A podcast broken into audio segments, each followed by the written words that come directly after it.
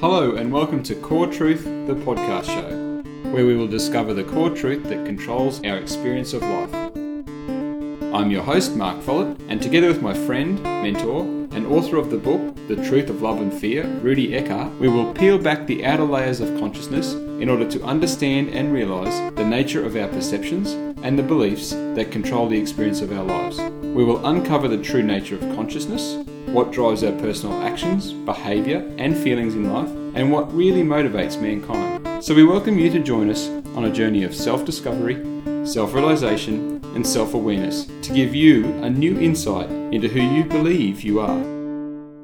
Hello, and welcome back to Core Truth. Mark Follett here with Rudy Eckart. Today, we were going to explore a subject that forms the basis of Rudy's book and his work uh, in practice and uh, the training that I'm receiving from him as well.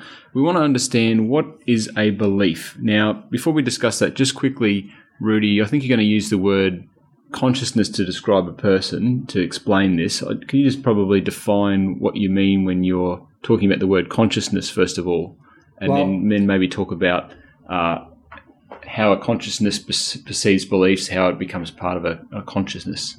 Okay, well, we're talking about, of course, about human beings and the consciousness of a human being, mm. and um, what a belief is to a human being. Now, beliefs um, can be something as simple as um, that the moon is made of green cheese, or that um, specific things in the world are um, true or not true uh, such as a pot of gold at the end of a rainbow or um, good luck or any of those things. On a deeper level, the effect of all of this and um, what it means to your consciousness becomes more and more complicated.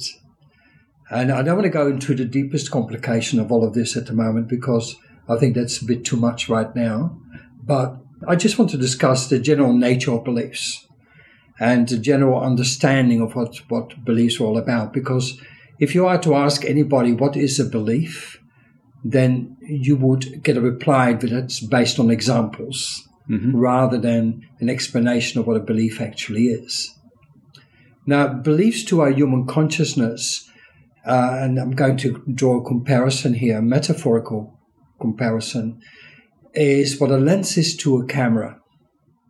So, in other words, the camera without a lens cannot take any pictures and has no no um, establishes no connection to the world it's trying trying to put on film. It's got no focus. It's got no focus, and it it can't it can't perform if you like. So as soon as you put a lens on the camera, it has the capacity to perform to its function, and it has the capacity then to take pictures. But then, what pictures you get depends on the nature of the lens and the condition of the lens. So if it's a wide angle lens, you only get wide angle pictures. And if it's a zoom lens, then you can get close ups.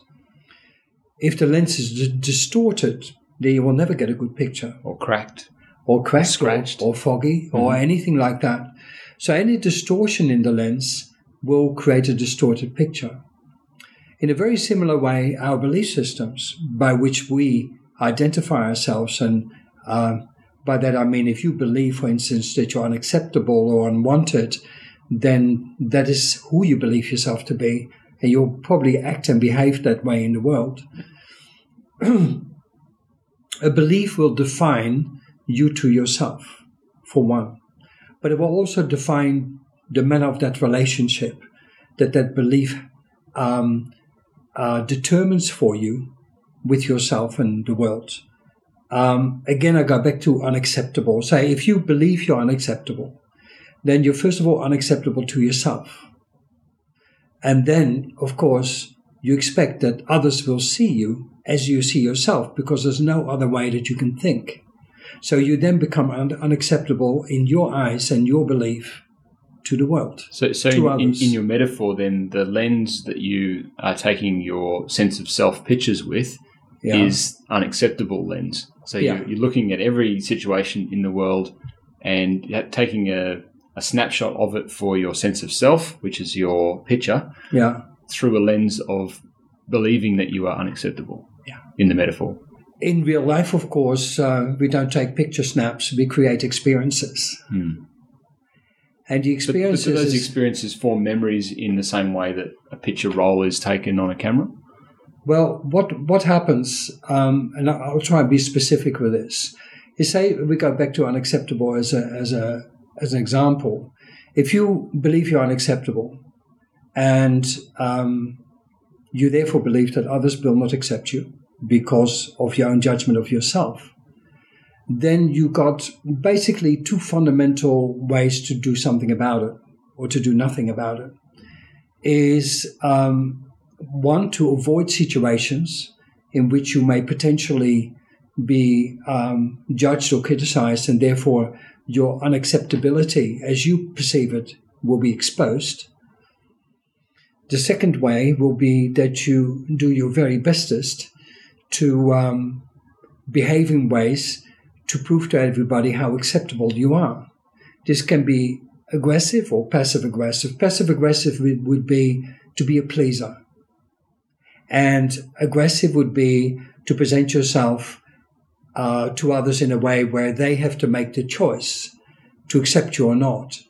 And a lot of the time, of course, what happens is that you get criticized for your behavior because it's a little bit out of bounds and it's a little bit um, confronting in the eyes of others. And of course, if they criticize you, then you say say to yourself, "I have proof.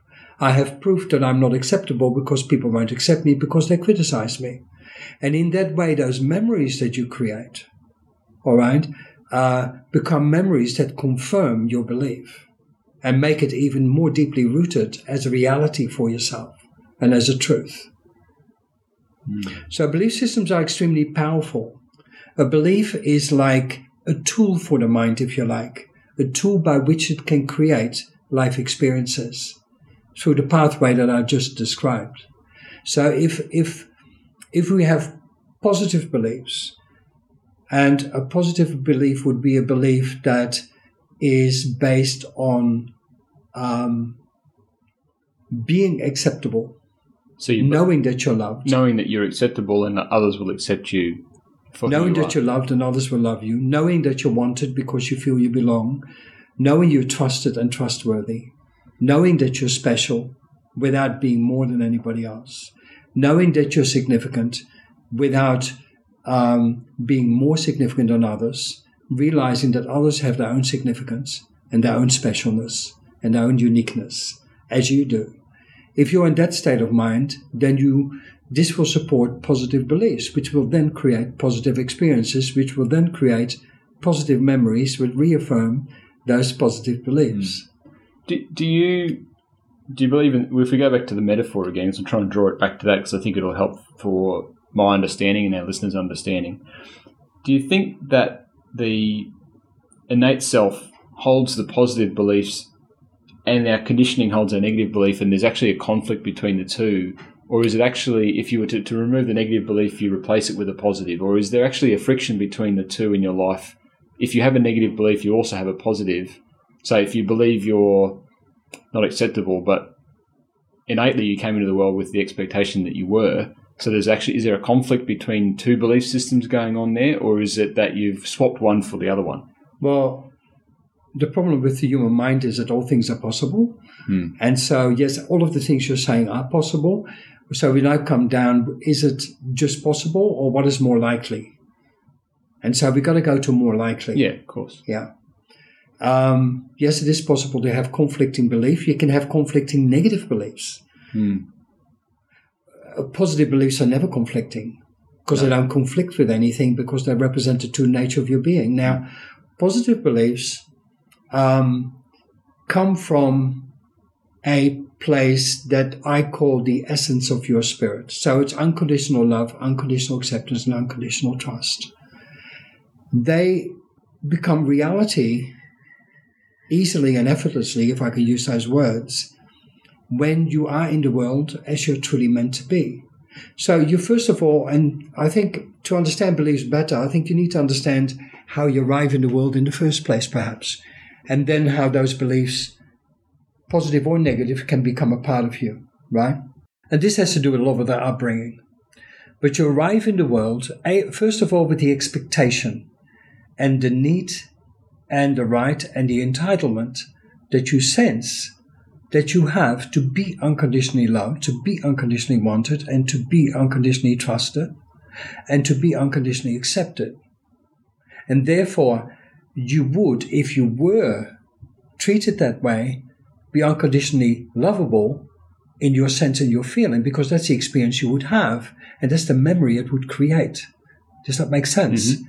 If my parents love and accept me unconditionally and let me be myself unconditionally. Yeah, because there's no conflict with your um, innate self because you, you there is no conflict because, because, because there's no there's nothing to conflict with. That's right. Yes. All right. So there is no conflict because there's nothing to conflict with mm-hmm. at this time. So if your parents can be totally unconditional with you, then and you grow in this unconditional environment, then you are very likely to grow up feeling unconditional about yourself and your relationship with the world. Because that's your innate self. That's how you grow up. So you are just what you are mm-hmm. without having to be anything else. Mm-hmm. However, um, since just about every parent on this planet have their own issues and problems and uh, fears and insecurities, we are exposed to that when we grow up. So instead of love, acceptance, trust, and being wanted being unconditional, we experience the fear and insecurity of our parents, which then makes that love, that acceptance, and that trust and being wanted conditional. It's when unconditional love and unconditional acceptance and so on become conditional that we experience that emotion that we call fear, mm. emotional fear. While we have been exposed, particularly at school and, and through the general media, uh, to the concept of um, physical survival, the survival of the fittest, a Darwinian kind of concepts, right? There is a much stronger and a much more powerful force in us, which is emotional survival. We want to emotionally survive as unconditional, loving, accepting, uh, trusting beings, consciousnesses, if you like. And I would say that, in, especially in today's society, uh, there's not too many instances you could think of where your physical survival was at stake. Your emotional survival, though, is constantly, constantly at stake. At stake, possibly yeah. different in the in the in the history of mankind at some stage where physical survival on a daily basis was a key focus, but it's certainly not uh, in this day and age. It, for most people, emotional survival is their key issue. It's a constant and physical survival is something they may, they may not even you know might not even experience that in a given year. Yeah, you say most people, but the, the reality is that people that live in poverty, mm-hmm. people that live under war circumstances or are refugees, people who are displaced for whatever reason through um, um, maybe a disaster or, or, something like that, um, do live in fear of the physical survival oh, at that I, time. I agree that. I was probably more thinking of our listeners with listening to a podcast, perhaps, rather than uh, the world at large. Sure, sure. But we need to also accept yes. a wider understanding and not not apply something just to us. Mm-hmm. We need to be able to apply it to everything around us. Mm-hmm. Yeah. Um, our, our, emotional survival is, is really paramount um, to, this, our, to the survival of our consciousness and is secondary, in fact, to the survival of our body, which, which explains altruism if we ever get into that conversation. For now, I just want to talk about belief systems and consciousness in the manner that we started this conversation. The, the beliefs that we hold are basically determined by our parents and the way we're raised. So we, we come into the world with an expectation, the expectation to be unconditionally loved, wanted, and accepted. I'm just reiterating. With that expectation comes an incessant desire to experience oneself through creation, that is our own creative processes, through choices and decisions. Through the creation of experiences. Through creation of experiences in life, mm-hmm. to experience ourselves through that, yes. right? To evolve, because we constantly want change, to um, fulfill inner desires and expectations, which can be uh, talents and abilities, um, particular fascinations that we have for passions and interests, um, to, to fulfill the potential that basically is locked up in us when we come into this world. That potential and the ingredients of that potential are different for each human consciousness. So none of us are alike. It's unique. It's unique. And we need to be accepted unconditionally to give that unique part of us the freedom to be and to evolve. And create. Ultimately, create experiences experience by which we can grow, by which we can evolve, by which we can learn. Now, this is where belief systems come into place. They can be the promoters of our growth, evolvement, and fulfillment, happiness, if you like, which is a side issue uh, to all of this, fulfillment. And we can have beliefs that totally block us from achieving any of that. Now, obviously, the belief systems that block us are based on fear. and we perceive them as negative because they have negative results. They have negative outcomes in our life, and they make us feel bad. So they have they create negative feelings. Um, they create behaviors that are bad, which are negative behaviors. They make us manipulative, aggressive, confronting. They make us uh, want to be dominating and controlling. Their makers want to become violent and abusive. So there's nothing good to be said about fear. So there's nothing that you could convince me of as an individual um, that anything that comes from fear is a, can create a positive experience. You may want to twist it that way, but ultimately it's not. Hmm. On the final analysis, if you were to break down all the elements involved, you will find that fear will always have a destructive element in it for the individual and for the environment. Now, And sorry, just to just sort of tie those two, two things together, then you don't then personally believe that fear has any um, purpose in the person, personal growth or evolution of self. Uh, in other words, that a negative experience can teach you a lesson that you need to uh, learn and understand so you can move past it. Does, Well- is there is there a role for it to play in that, or would we have been better off just starting from where we were in our innate sense of self love and experience things without the fear involved? We still would have got further than if the fear was there as a block. Or do you need to overcome fear sometimes to move forward? I don't think, um, and that's my opinion, that fear is a necessary part of life. You don't think it's No, not at all. Not at all. But um, when fear does come into your life and when it makes its presence felt, it is a definite sign that you're on the wrong track. That your belief systems, as you hold them about this particular area of your life or subject in your life or actions or, or, or goals in your life, um, that there is something wrong with what is going on here and what you believe um, um, about all of this. there's a need to change the lens.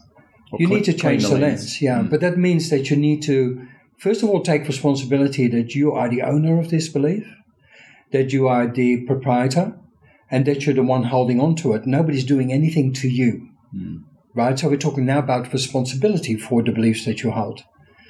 That you cannot blame anybody for a bad experience when you are a major contributor to the to the event and a participator. So you need to always look within yourself if life is not what you want it to be. Now, that is even a wrong statement in some respects because most of the time people want life to be opposite to what their fears are. and so when they have, when they manage to create an, a moment in their life where their fears are not realized, they may even have something that we often call happiness which is then created by the release of a fear, which is kind of a false sense of happiness because it will never last. And it is not even real happiness because it actually is a relief from fear. Temporary relief. It's a relief from fear, which you interpret as happiness, but it's not. True happiness is not that. True happiness only comes from positive Beliefs. processes and beliefs. Yeah. So, um, when we go back to belief, so what is a belief? I'm just winding back to the beginning again because there's lots of things being said so far, but maybe for the listeners, this is not quite the explanation what a belief is. So a belief becomes um, realized through the interaction between you and a parent who is acting out of their fears. So that fear could be coming out as an annoyance, as an irritation, as over disciplinarian behavior, as rejection, as criticism and judgment, as discontent with you, disappointment in you, um, being um, judging you not to be good enough or inferior, or you happen to be the wrong sex to what your parents wanted you to be. You're being a girl instead of a boy, or a boy instead of a girl. Um, you don't um, have the same interests as your parents have. And so you want to do something in one field, and your parents want you to follow family tradition or something of that nature. Um, you may be raised in a family that is, um, by its nature, nature chauvinistic, and um, the boy, your brother, is preferred over you because you're a girl, right? Or your older brother is preferred over you and you are the second child and you get forgotten. Or everybody is forgotten in your family because of the youngest child who is now the favorite. So, or even that, even that the parents have so much time for each other that all the children are essentially secondary. When when the parents are so needy of each other that um, they feel that any distraction from their own need fulfillment because of the demands and needs and expectations of their own children um, becomes a becomes an irritation to them, and they basically cut themselves off from their children emotionally um, to be with each other and see any needs and expectations the children demand from them as a intrusion in that relationship. And so again, there's rejection, not being wanted, not being good enough. Uh, I don't belong. Um, the children learn to suppress emotions, feelings, needs, and expectations.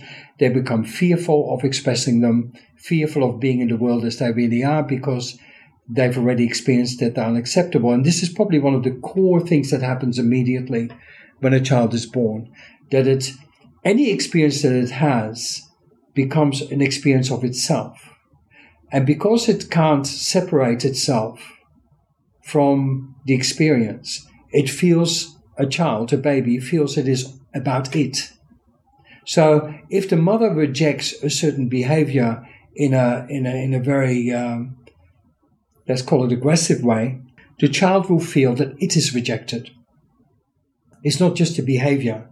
The mother may think that um, ah, it's just about what he did, but for the child, it's not like that. The child feels rejected completely as a human being by that rejection, depending on how the discipline or the, how the control is being exercised. Now, so parents who have a lot of insecurities and fears obviously are very sensitive to a lot of things and uh, have their fears and insecurity raised by all manner of situations. And children, being spontaneous initially when they come into the world, will put no limits on their behavior and, of course, need to learn self discipline. I'm not talking about being disciplined, I'm talking about teaching children responsibility and self discipline. Which come from, and they, they align with that place of innate love that you talked about rather than coming from a fear place. Of course. Yeah. Because self discipline is also a necessary part of their emotional survival mm-hmm. and is a necessary part of being responsible for the consequences of your decisions.